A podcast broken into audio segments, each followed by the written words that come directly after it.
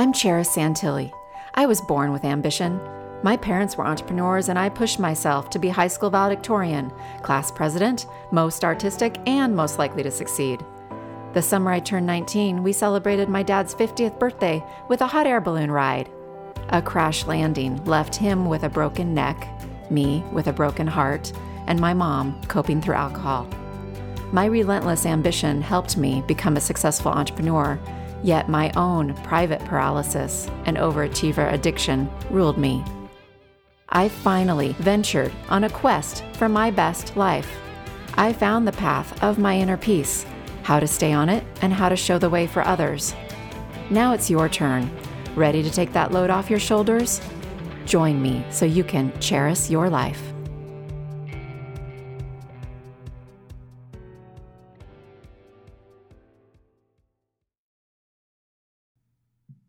Have you ever felt inconvenienced by needing to schedule personal appointments, you know, like maybe a routine doctor's appointment or a car service or taking care of things around the house or taking care of something for your partner or your parents or your children?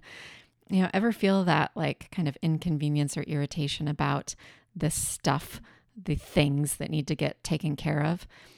I remember feeling so busy that I didn't have time for these types of things. And that was like a normal feeling. And the inconvenience and the irritation was normal. If it was something that I really needed to get done right away, then, you know, I would um, often do it with, with a feeling of resentment, you know, or, or annoyance. I remember thinking, I'll wait and get to this or that in a few months because I don't have time right now. Yet a few months would come around and nothing had changed. Oh, and if it was something for me, I often would say to myself, next year is when I'll find time for me. Or I would just kind of say, someday, at some point, I can't even think about it right now. I still have a busy life. It's not that I am totally relaxed, chilled out kind of person who has a lot of time on my hands. That's just not me. And that's not how I choose to live my life. What's different now, though, is that how I spend my time is very fulfilling and feels so much more balanced. And I do prioritize health and well-being in ways that I didn't used to.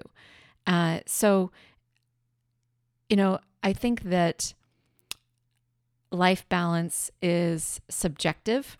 I don't think that there is a specific formula to it that is the magic formula for any person. And yet it, there is a sense of balance, a sense of well-being and satisfaction and joy and contentment in the day-to-day, the lack of the frenzied energy, the lack of the, you know, extreme high, extreme low stuff, more of a kind of a more stable, constant uh, contentment middle ground that feels really satisfying. That is what I have now. And I did not used to have that. It would be very frenetic energy a lot of the time, and this gotta do, gotta do, gotta do, gotta keep up kind of energy. And I don't, even when things are quote unquote busy and I've got a lot going on um, with various things that I've committed myself to and I am choosing to do, I don't feel the way I used to in those times at all. And part of it is because what I'm choosing to do are things that really light me up. I mean, most of the things I choose to do really light me up. And if I if they don't light me up, then I I have been able to adjust my perspective of them so that they don't annoy me. So that is is really important. I had to start choosing differently so that my life would change and so that I would feel better. And the new choices were not big things. They were usually about a lot of small things and just one at a time. Heck, even the big choices boil down to a lot of small choices.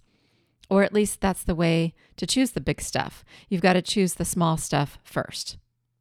But if you are waiting to make those new choices, what are you waiting for? Are you waiting for the right time? Are you waiting for your kids to be a certain age? Are you waiting for the new year? Are you waiting for a sign? Are you waiting for someone to save you? In reality, are you even really waiting for anything?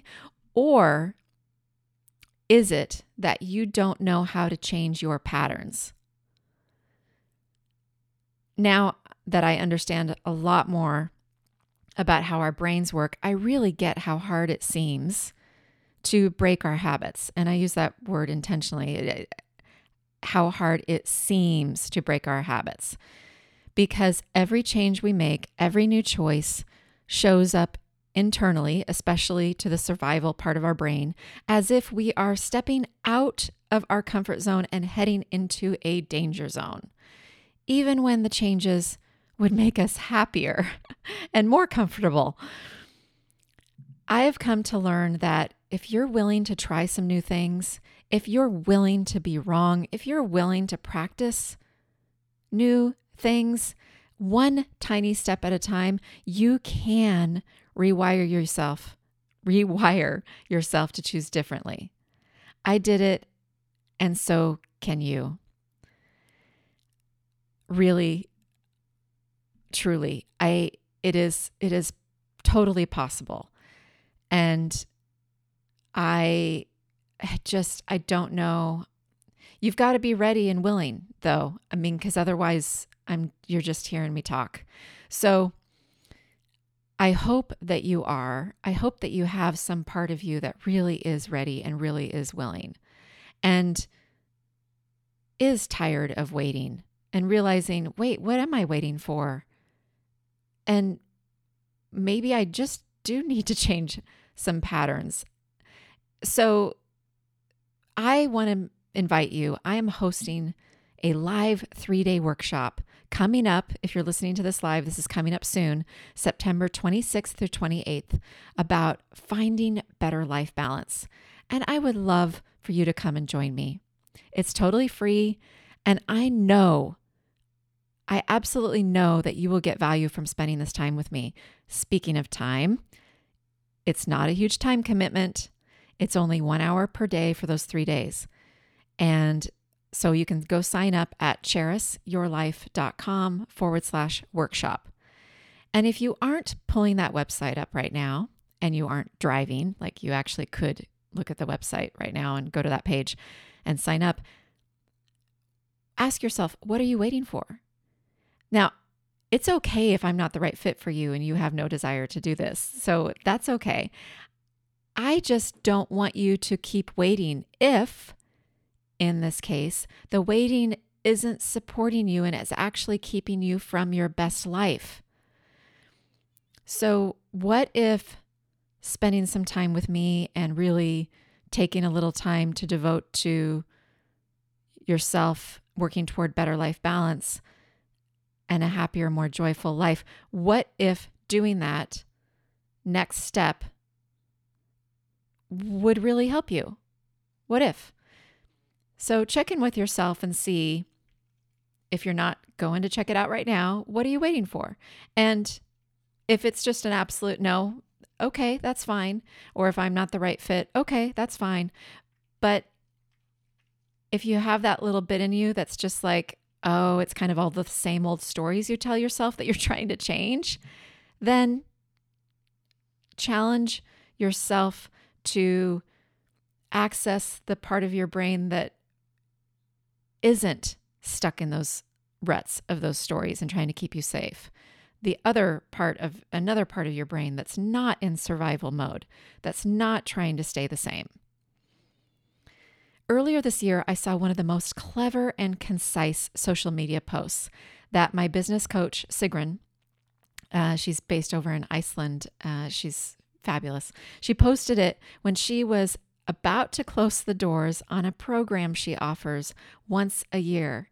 And it said, one day or day one, question mark.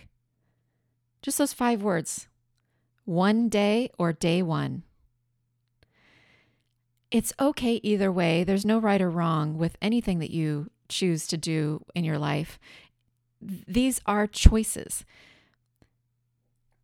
But remember that waiting for anything is a decision you are making, and you may want to check in on the reason behind it.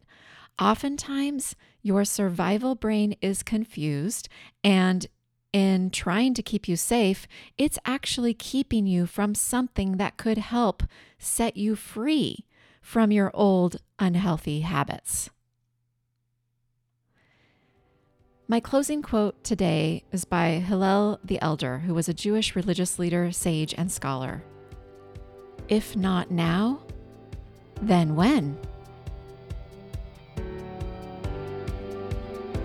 I hope you're enjoying my Cherish Your Life podcast. If this is supporting you in any way, please review, subscribe, and share it with friends and family. You can follow me on social media at Cherish Your Life, and my website is cherish your life dot com. Yep, my name's unique. Here's an easy tip for you to pronounce and spell it. It's like the city, Paris, but with a C H. Special thanks to my dear friend Paul Seulges, who enhanced and mixed the musical track. Little did we know back in college in the nineties, while my then boyfriend, now husband, and I listened to Paul riff on his guitar, that he'd be helping me decades later give a creative touch to something called a podcast.